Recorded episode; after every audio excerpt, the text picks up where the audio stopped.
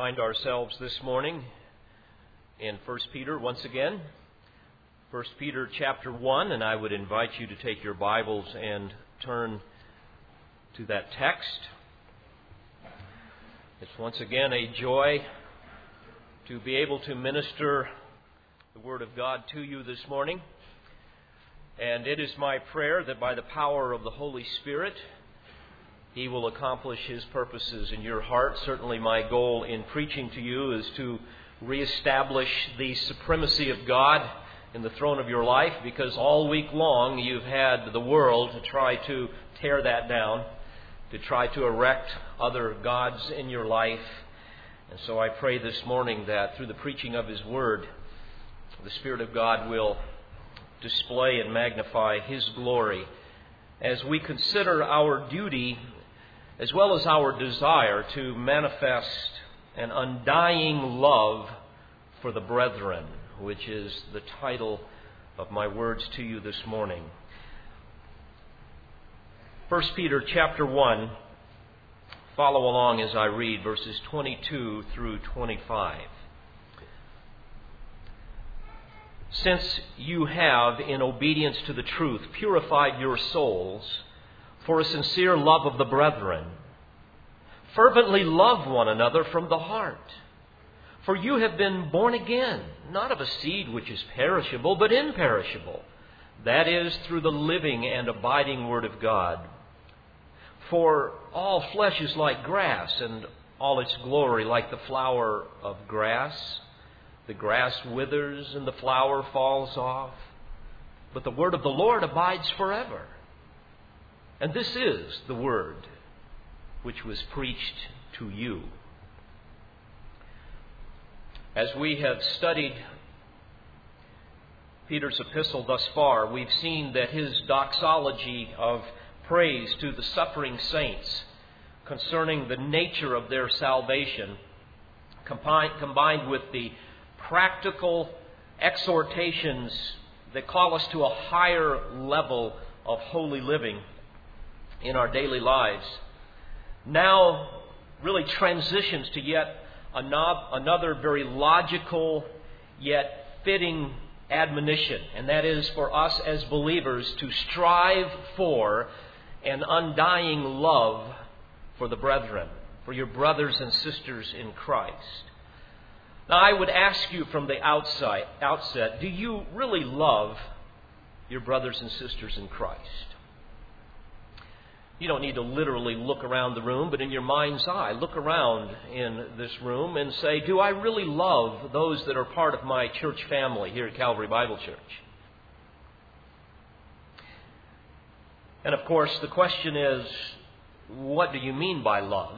And God has made that very clear. Scripture teaches that love is certainly a manifestation of our faith in Him, the second great commandment is to love our neighbors as much as we love ourselves, and we love ourselves very dearly, do we not? Of course, the first commandment is to love the Lord our God with all our heart, mind, soul, and strength. Scripture teaches us that love is a call to generous, sacrificial service to others in the body of Christ. Especially, Paul says in Ephesians 6:10, to those who are of the household of faith. In 1 John 3:23, we read that this is his commandment that we should believe on the name of his son Jesus Christ and love one another as he gave us commandment. Love is literally a fruit of the Spirit. It's something that will naturally spring forth off of the vine of one who is truly born again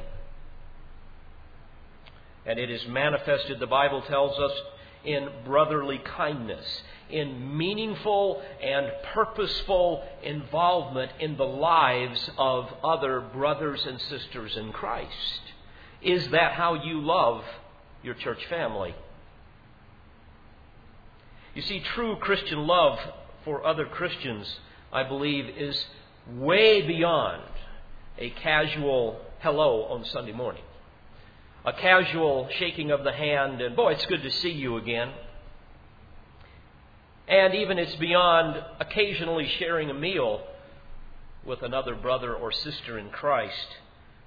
And what's tragic in some churches, and perhaps even here, there are times where we come to church and we don't take time to shake hands with anybody. We don't really care that much about others around us, others in our family, because after all, we've got other more pressing matters to tend with. Maybe our children or seeing one of our closest friends. And oh, yes, we must hurry and make it to the restaurant in time to get a seat. And unfortunately, in some cases, not only is there no attempt to get to know one another and to truly love one another, but there's really no desire to do so. The question would be then how can you really love someone if you never take time to even get to know them? The Word of God tells us that love is to be exhibited in ministering to those who are physically sick, visiting the sick, literally going to see them. In Romans 12:15 we also read that love is rejoicing with those who rejoice and weeping with those who weep. How often does that happen with you among your brothers and sisters in Christ? It also includes supporting the weak who struggle with sin. Oh my, pastor, now we're getting to a whole new level of love. In Galatians 6, 2, it talks about how that we are to help restore one another in the spirit of gentleness. That's love. How often does that go on in your loving relationships with the brethren? It also includes in 1 Thessalonians 5:14 warning the unruly, comforting the faint-hearted, upholding the weak and being patient with all men. You see, dear friends, love begins to take on a meaning far beyond the kind of superficial cavalier kind of love that is indicative, sadly, even of many Christians. Love also includes covering the faults of others with a forbearing spirit. Ephesians 4 2 says that we are to love each other with all lowliness and gentleness, with long suffering, bearing with one another and in verse 32, it goes on to say, Be kind to one another, tender hearted, forgiving one another, even as God in Christ forgave you. You see, dear friends, the Word of God tells us that love is really the evidence of selflessness. It's even the evidence of being in the light, the Scripture tells us, being born again. In fact, it is a distinguishing characteristic of a disciple of Christ Jesus said in John 13:35, "By this all will know that you are my disciples if you what? If you love one another." Bottom line, loving one another is a mark of genuine saving faith. In fact, in 1 John 3:14, we read, "We know that we have passed from death to life because we love the brethren." He who does not love his brother abides in death. Now, folks, this is very clear. This does not take some great scholar to figure out what the Spirit of God is telling us here. He's literally saying those who call themselves Christians yet want nothing to do with their spiritual family are simply not saved. In 1 John 3:10 we read, In this the children of God and the children of the devil are manifest. Here it is. Whoever does not practice righteousness is not of God, nor is he who does not love his brother. And the love used there, as in other passages, is a love that is not a love of abstraction, but a love of action. It's not some warm fuzzy that we think we have in our heart but it's literally rolling up our sleeves and getting involved in the lives of other people that are part of our family. Indeed, Scripture is clear. There is no evidence of genuine saving faith in those who call themselves Christians, yet have no desire to be a part of a fellowship of believers. The same is true for those who may have attached themselves in some superficial way to the church, but yet refuse to have any involvement in the lives of their church family. Those that just kind of show up occasionally and then disappear. Call yourself what you might, but you are not a Christian if that is indicative of your life. Because that is not loving the brethren. Now, some will argue, oh, yes, Pastor, I, I, I love my brothers and sisters in Christ, but you must understand, I, I just don't have time to be around them with my busy schedule. I, frankly, that really can't be a priority. I, I have my family. I have my job. Indeed, I have my hobbies. Well, excuse me, but imagine telling that to your wife on the day you marry her. Sweetheart, I want you to know that I truly love you, but you must understand that I'm not going to have time to spend with you. I, I, I really don't want you to think that I need to be getting to know you more or that I'm expected to do that. Uh, please don't think that I'm going to have time to be involved in your life because I have other pressing priorities. My friend, if this is you, I plead with you to examine your heart this morning, for I fear that you perhaps have deceived yourself with a very damning lie. How different this is from the first century church. For example, in Acts 2 and verse 46, we read that they were continuing daily with one accord in the temple and breaking bread from house to house. They ate their food with gladness and simplicity of heart. How different from the words that we read in 1 John 5, beginning in verse 1. Whoever believes that Jesus is the Christ is born of God.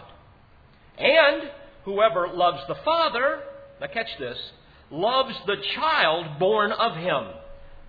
By this we know that we love the children of God, when we love God and observe his commandments. Well, some words of introduction that perhaps gets you to think about your own heart and your own love for the brethren. Well, of course, the inspired apostle understood the importance of an undying love for the brethren with the first century saints. They were being persecuted, and the suffering was only going to mount. Their children were going to be tortured in front of their eyes. They were going to be thrown into arenas where wild beasts would eat them. There were going to be atrocities committed upon them that were mind boggling. And so it was crucial for their survival, as indeed it is for ours, dear friends, in those days of barbaric persecution, for them to understand the importance of truly loving one another. So he reminds them of the glories of their redemption as we've been studying and the marvels of their inheritance and certainly those who understand the staggering implications of their salvation will have little problem in loving one another. For indeed, our love for others will be in direct proportion to our love for God, who has lavished His love upon us. Andrew Murray has said it well, and I quote Our love to God is measured by our everyday fellowship with others and the love it displays. And of course, selfishness and pride will always be the enemies of love. If loving your church family in ways God has delineated in His Word is simply not a priority for you, for whatever reason, then again, I would ask you to ask yourself if you are truly in the faith. If you truly know and love the Lord Jesus Christ. Because if not being loving is a pattern of your life, you're probably not saved. But if it is only an occasional pattern, as I fear it is for all of us at times, then we want to examine the carnality in our life, the fleshliness of our selfish pride, because I fear that we have forgotten the undeserved love that we have received in our salvation. And that's the point of all that Peter is bringing to bear here in this text. So I, may I challenge you each to be brutally honest in evaluating your love for the brethren in light of your love for God and His love for us. Peter's call here to love in verses 22 through 25 can be divided into three very practical categories for us to consider. Let me give them to you. We're going to see the source of our love, the object of our love, and the extent of our love. The source, object, and extent of our love. First of all, notice the source of our love in verse 22. It says, Since you have, in obedience to the truth, purified your souls. Literally, what he's saying, since you have in obedience to the truth, in other words, since you have responded to the truth of the gospel, and since you have been saved, and therefore purified your souls, literally referring to that transforming power of the Spirit of God, which, by the way, grammatically here is an ongoing, continuing process. It's not something that happened just once back there and now that process is over with. It is something that continues to occur since you have, in obedience to the truth, purified your souls. You see, folks, herein is the source of our love. Peter is describing the miracle of the new birth. Now, please understand this. This is when, in response to the truth of our sinful condition, and in the brokenness of our heart, when we cry out to God in faith for undeserved mercy and grace, God forgives us. And when that happens, the Word tells us that He makes us new creatures in Christ. In fact, Peter said in verse 2 of chapter 1 it's by the sanctifying work of the Spirit to obey Jesus Christ, to be sprinkled with His blood. So there's this miraculous cleansing, purging from sin. Scriptures tell us that we are then made to walk in newness of life. You see, salvation, you must understand, is a miraculous, ongoing process whereby the Spirit of God is little by little transforming us into the image of the Lord Jesus Christ. 1 John 3 2, we read, Beloved, now we are children of God. Okay? Right now, we are children of God. But he goes on to say, and it has not appeared as yet what we will be. So, in other words, there's a tension between who we are and what we will be. And then he says, We know that when he appears, we will be like him because we will see him just as he is. So, in other words, at Christ's return, this process will be completed and we will be conformed into his likeness. And what that will be, we're not fully sure. Certainly, we will not become God. We will not become deity. But to whatever degree we can be conformed, conformed to the image of the Lord Jesus Christ, we will be. Now, I say all of this to remind you of the source of our love because we have a transformation that is in process that empowers us to love as Christ has asked us to love. That's the point. In fact, later in 2 Peter 1 3, we're told that His divine power has granted to us everything pertaining to life and godliness. Of course, that would include the ability to love our God with all our heart, mind, soul, and strength, and to love our neighbor as ourselves. He goes on to say that we have been made partakers of the divine nature, having escaped the corruption that is in the world by lust. Can you imagine that? What an amazing thought to think that God has implanted a divine nature into his children.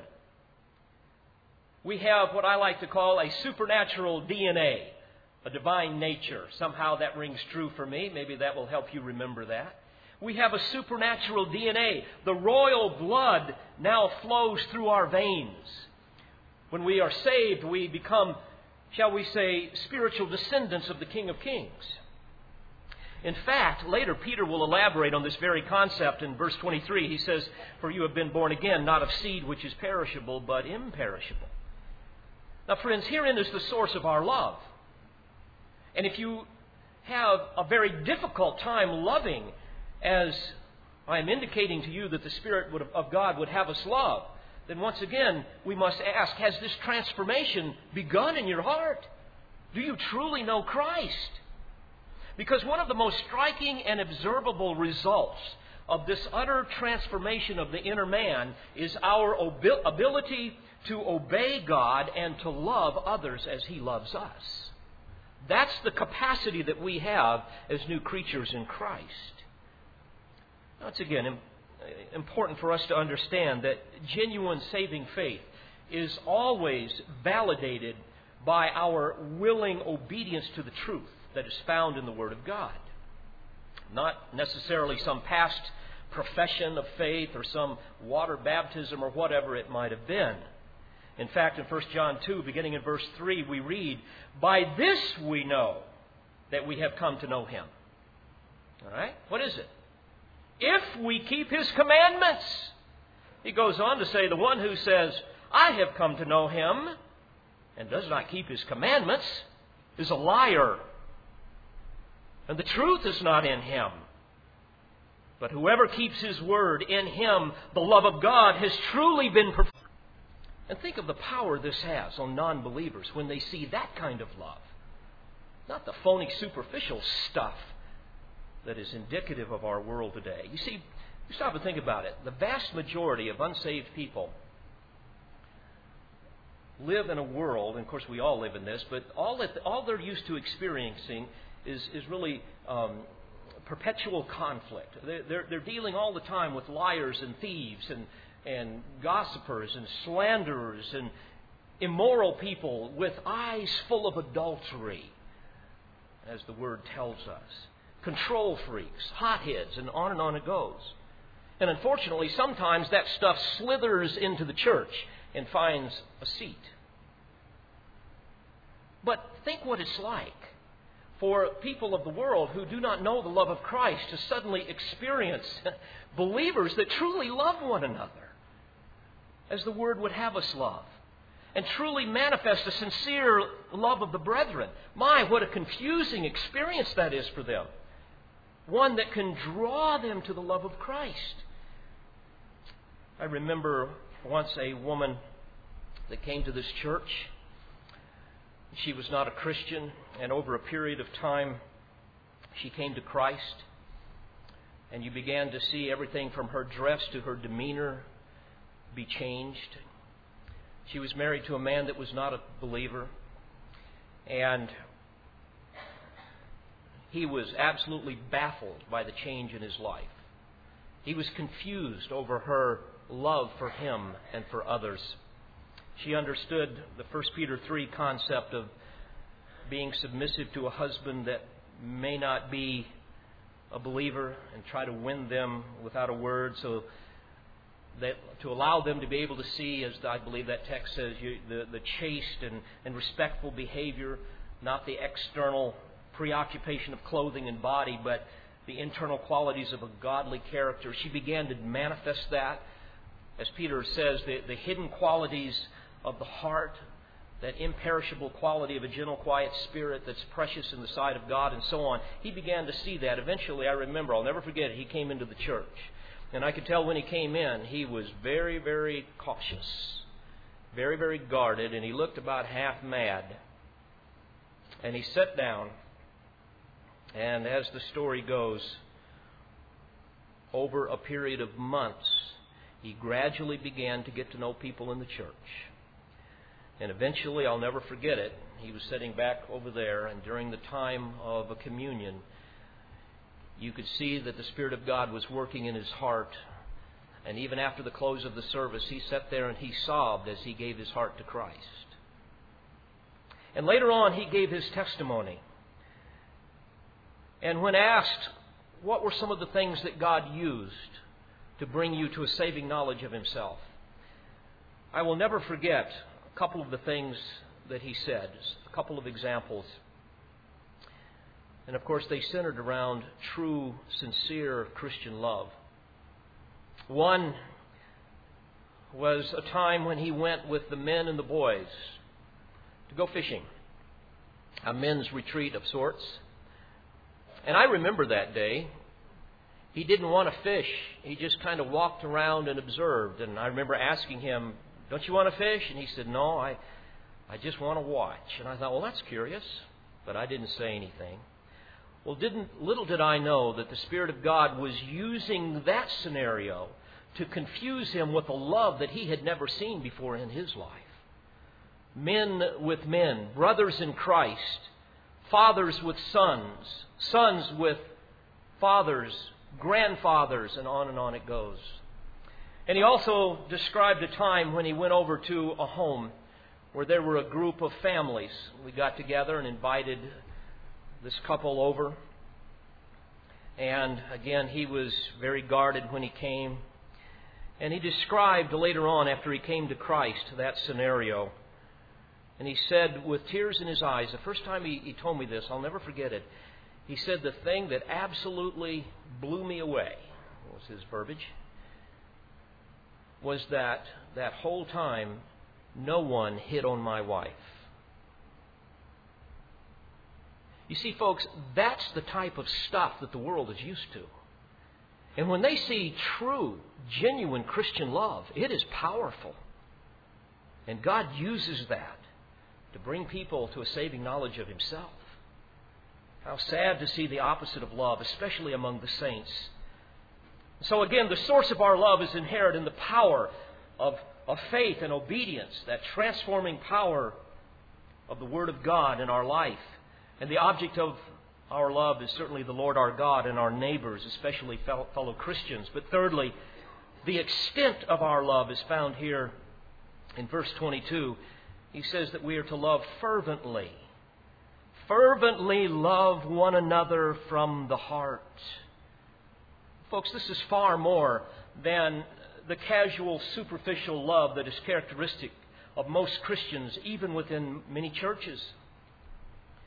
And again, I fear the sting of the lash falls upon all of our backs here.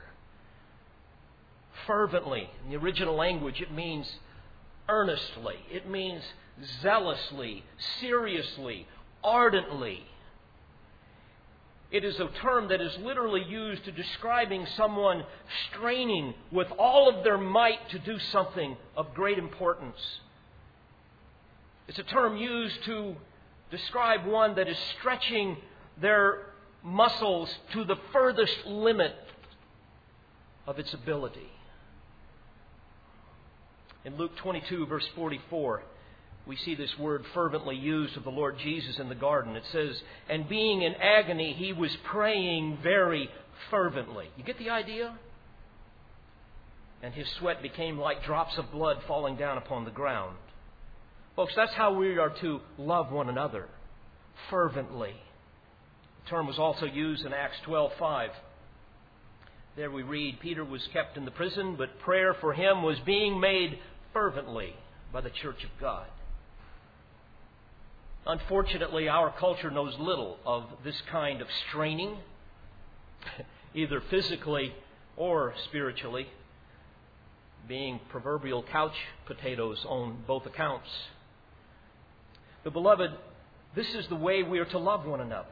And this is not some perfunctory love to be taken lightly, nor, it is, nor is it a, a love that can be conjured up by the human will apart from divine enablement. But rather, this is the passionate love of, of, of self sacrifice, an attitude of self sacrificial involvement in the lives of others. And that is a fruit of the new nature, a fruit of the Holy Spirit, as we read in Galatians 5. And again, he says fervently, love one another from the heart. Love, it's from that word that you're familiar with from agapao in the original language. This is the love of choice. This is the love that we can even have for an enemy. This is not the love of emotion. One commentator put it this way this is the love which is exercised by the will rather than emotion, not determined by the beauty or desirability of the object, but by the noble intention of the one who loves. Again, John 13:34, Jesus commands us to love one another even as I have loved you. And he goes on to say, By this all men will know that you are my disciples if you have love for one another. And what was the extent of our Lord's love for us? Well, of course, it was the unremitting, undeserving love whereby he sacrificed himself for us. He gave His very life. Again, in John 15, verse 12, this is my commandment, he said, that you love one another just as I have loved you. Greater love has no one than this, that one lay down his life for his friends. Now, again, dear friends, is this the kind of fervent love that you have for your church family? For your brothers and sisters in Christ here at Calvary Bible Church and other places? Do, do you really fervently love each other from the heart? The heart, by the way, is a reference to the inner man, the wellspring of life, as Proverbs 4:23 says. It is the very core of who we are. Do you manifest a love without hypocrisy? Uh, a, a love that is intense, that is unremitting in its affection, one that can be measured by your actions, by your involvement in the lives of others. Because your heart has been transformed by the power of God and you are yielded to the truth in humble obedience. Fervently love one another from the heart.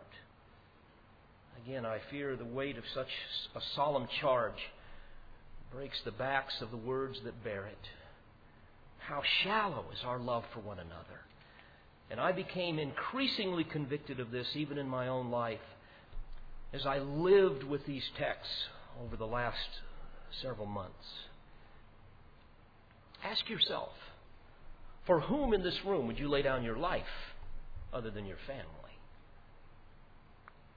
Boy, suddenly that puts love at a whole new level, does it not? Most will not lay down their time, much less their life. You see, God's standard for love far exceeds what is typically evidenced in the lives of believers. And Peter goes on to explain why we are to love each other with such zeal in verses 23 through 25. He says, For you have been born again, not of seed which is perishable, but imperishable. That is, through the living and enduring Word of God. You see, here we have a powerful analogy that Peter uses to underscore the, the power we possess to love one another to this extent. And it's because we have been born again. It's the miracle of the new birth. Again, may I remind you, this is in the perfect tense. It means that there was a past action with continuing results. We have been given a new nature, a new life, one that cannot die, nor can we choose to kill it. You see, implied here is a contrast between two births, which produce two different kinds of lives. Now, think of this. First of all, there is the mystery of the physical birth, a process of in, unimaginable complexity that still boggles the minds of biologists. But how much greater the mystery of the new birth, the new birth, when we are born of the Spirit. Remember in John 3, Jesus told Nicodemus that unless one is born again, he cannot see the kingdom of God. And then he went on to describe the uncontrollable and mysterious power, that quickening, regenerating power of the Spirit of God in salvation. In verse 8, he says, The wind blows where it wishes, and you hear the sound of it, but do not know where it comes from and where it is going. So is everyone who is born of the Spirit. You see, even as in physical birth, a new person is created in spiritual birth, in the spiritual new birth. And think about this now. In the spiritual new birth, even like the physical birth, there emerges an infant child.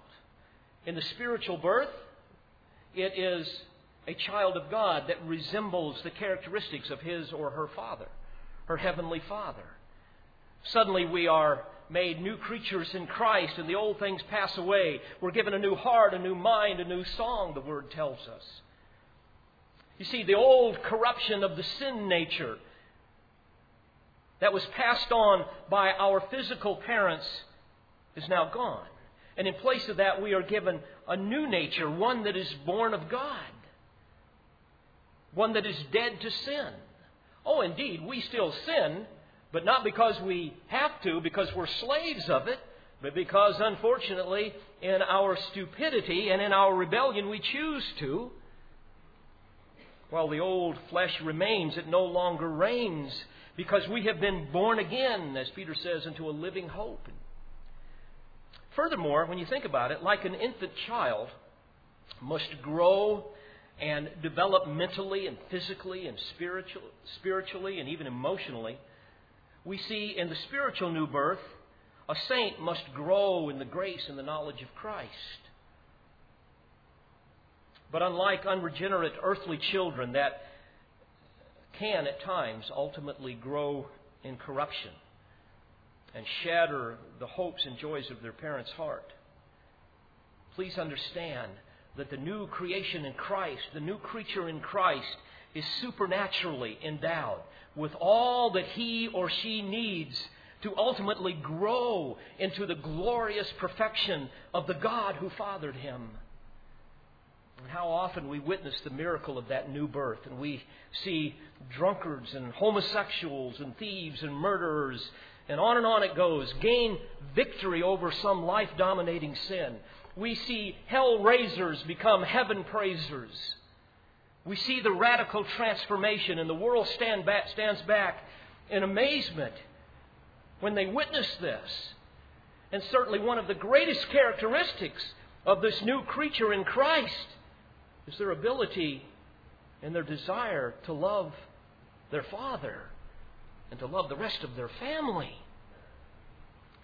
This is a solemn matter, by the way, for all of us to consider. We all must be born again, regardless of how religious or moral we think we may be. You see, the inside has to be changed, not just the outside. In fact, Jesus told the very proud and religious Pharisee Nicodemus, That which is born of the flesh is flesh, and that which is born of the Spirit is spirit. And again, when the new nature is born, a new creation emerges, one that reflects the characteristics of Christ likeness, one that can love another one fervently from the heart. I'm reminded of Paul's words in Ephesians 4, verse 24. There we read that when we are born again, we put on the new self, which in the likeness of God has been created in righteousness and holiness of the truth. Oh, dear friends, the mystery, the wonder of the new birth, of being born again. Notice in verse 23, he says, You have been born again, not of seed which is perishable, but imperishable. That is, through the living and enduring Word of God. And once again, now, we have a contrast between human seed and divine seed. Seed, of course, uh, depicting the source or the basis of one's life. Now, here's the point, and you will readily grasp this. Every seed in the plant and the animal world that God has created is subject to the curse. And as a result of that, that seed will ultimately die. But not so. The seed, the divine seed, that is supernaturally infused into born again sinners. You see, friends, that seed will never die. Our seed, he says here, is imperishable. In the original language, it means it is incorruptible. It cannot be affected by decay. It is not subject to destruction. And I would hasten to add that this truth deals a death blow, along with many other scriptures, to the Arminian error that would have us believe that one could lose their salvation, that somehow man's will remains free after salvation, and therefore has the power to reject the grace once bestowed. How can this be if the new nature never dies? My Bible says that it is imperishable. Folks, we could not create that new seed, that new nature. So, how on earth do we think we could extinguish it? And again, we must understand that the Holy Spirit indwells us when we are born again, and therefore perpetually, for the rest of our lives and eternity, infuses us with spiritual life. The Word of God says we are born again unto eternal life. Born again, present tense. I should say perfect tense. It means past action, continuing results, as I said earlier. Well, notice furthermore the inspired apostle's reasoning for the permanence of our new nature. He says in verse 23, You have been born again, not of seed which is imperishable, but imperishable, that is, through the living and enduring Word of God. In other words, friends, because we are born of God, our newborn spirit that is now united to Christ and empower, empowered by the Holy Spirit is imperishable. Why? Because it originated, look at the text, through the living and enduring Word of God. So the point is this even as God and His Word endures forever, likewise we who have been given new life through God and His Word will endure forever. That's the glorious truth that is ours. James 1:18 James describes this incredible divine act of regeneration through the power of his word. There he says, in the exercise of His will, He brought us forth by the word of truth. He brought us forth by the word of truth. Why? So that we would be a kind of first fruits among His creatures. First fruits among His creatures literally means the first evidence of God's new creation, a preview of the new life that will ultimately be manifested in the realms of glory. And then to add even more reinforcement to this truth of the permanence of the new nature infused by God through the Word, in contrast to the perishable nature of all other life. Peter reaches back into the Old Testament. He reaches back to Isaiah chapter 40, verses 6 and 8.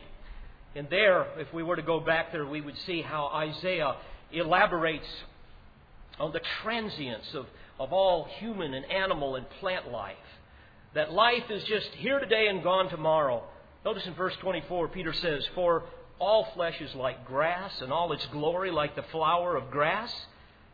The grass withers, and the flower falls off, but the word of the Lord endures forever. And here's the point, dear friends, and you will find great comfort here. All human life, whether it's ordinary life like the grass, or noticeable and grand like the flower, all of it will ultimately wither and die. Whether you are a peasant or a prince, you are in a state of decay. And ultimately, you will disappear from the face of the earth. That's the point. In fact, in Psalm 103, verse 15, the psalmist says, As for man, his days are like grass, as a flower of the field, so he flourishes. But when the wind has passed over it, it is no more, and its place acknowledges it no longer. So, friends, what Peter is saying here through Isaiah, it's reminding us that whether we never bloom, whether we're in our life like common grass, or even if we bloom with great beauty like the flower and stand high above all others, all of the common folks, regardless, all of us will eventually shrivel up and die. But the magnificent reality for those of us who have been born again is that we have a seed which is not perishable, but is imperishable.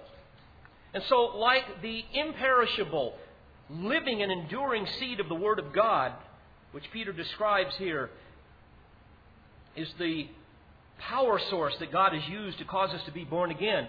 Whether we are a peasant or a prince in our life, we will never die spiritually if we have been born again. That's the glorious truth of this. In fact, Peter likens us to the word of the Lord, which endures forever. And finally, he concludes this amazing call for Christians to be sincere and fervent in their love for one another by reminding us that this very word of the Lord that endures forever was, at the end of verse 25, the word which was preached to you. The word which was preached to you. Those of you that know Christ, this was the word. Here, by the way, the word word is rhema. It's not logos. Usually the term is logos, referring to all of Scripture as a whole. But here it is rhema. And that term literally refers to a specific word or a specific statement of Scripture. And here, it's referring to the actual gospel, the saving gospel of Christ. We know that because it says the word which was preached to you, the word preached, euangelisthen, it comes from euangelisthen, um, which means good news. We, you hear the word in Greek, it's euangelizo, which means uh, to share the good news. We get our word to evangelize from that. So, what he's saying here is that the word which was preached to you, the specific word that was preached to you, namely the gospel, the good news of the gospel that was proclaimed to you, is what God has used to transform you. That is the word of the Lord which endures forever and by the regenerating power of the Spirit of God, you believed that gospel, that specific word that was preached to you, and miraculously you were born again and given an imperishable seed that will never wither and never die. Therefore, and here's the point of it all, because of your new life in Christ, you have the capacity to love one another with a sincere and a fervent love like Christ loved us. So I challenge you to examine the extent of your love for the brethren. Is it a love that somehow could be compared to the things that are perishable, things that are frail and, that are dying? Or is it a love that can be likened to the imperishable seed of your divine nature? A love that is sincere, that is fervent, that is from the heart, a love that is obedient to the admonitions of Scripture and consistent with the eternal power of the gospel that the Spirit of God used to transform us. Oh, would that we all manifest that which we are capable of manifesting, namely, an undying love for the brethren. Let's pray together. Father, I pray that somehow these glorious truths will change our hearts. Lord, I pray that we will all examine ourselves because, Lord, we all fall far short here. And we thank you that we have a capacity to love that is far beyond what we typically use. And so we would just cry out to you that by the power of your Spirit, we will begin to implement things in our life to demonstrate the love of Christ, especially in the household of faith. And finally, Lord, I would pray for those who know nothing of the love of Christ. How I pray that you will convict them of their sin. And may they, in repentance, run to you for salvation. And perhaps today will be the day that they experience the miracle of the new birth in Christ. For it's in His name that I pray with great joy and with great love. Amen. We pray you've been edified by this presentation. You've been listening to pastor, Bible teacher, and author David Harrell.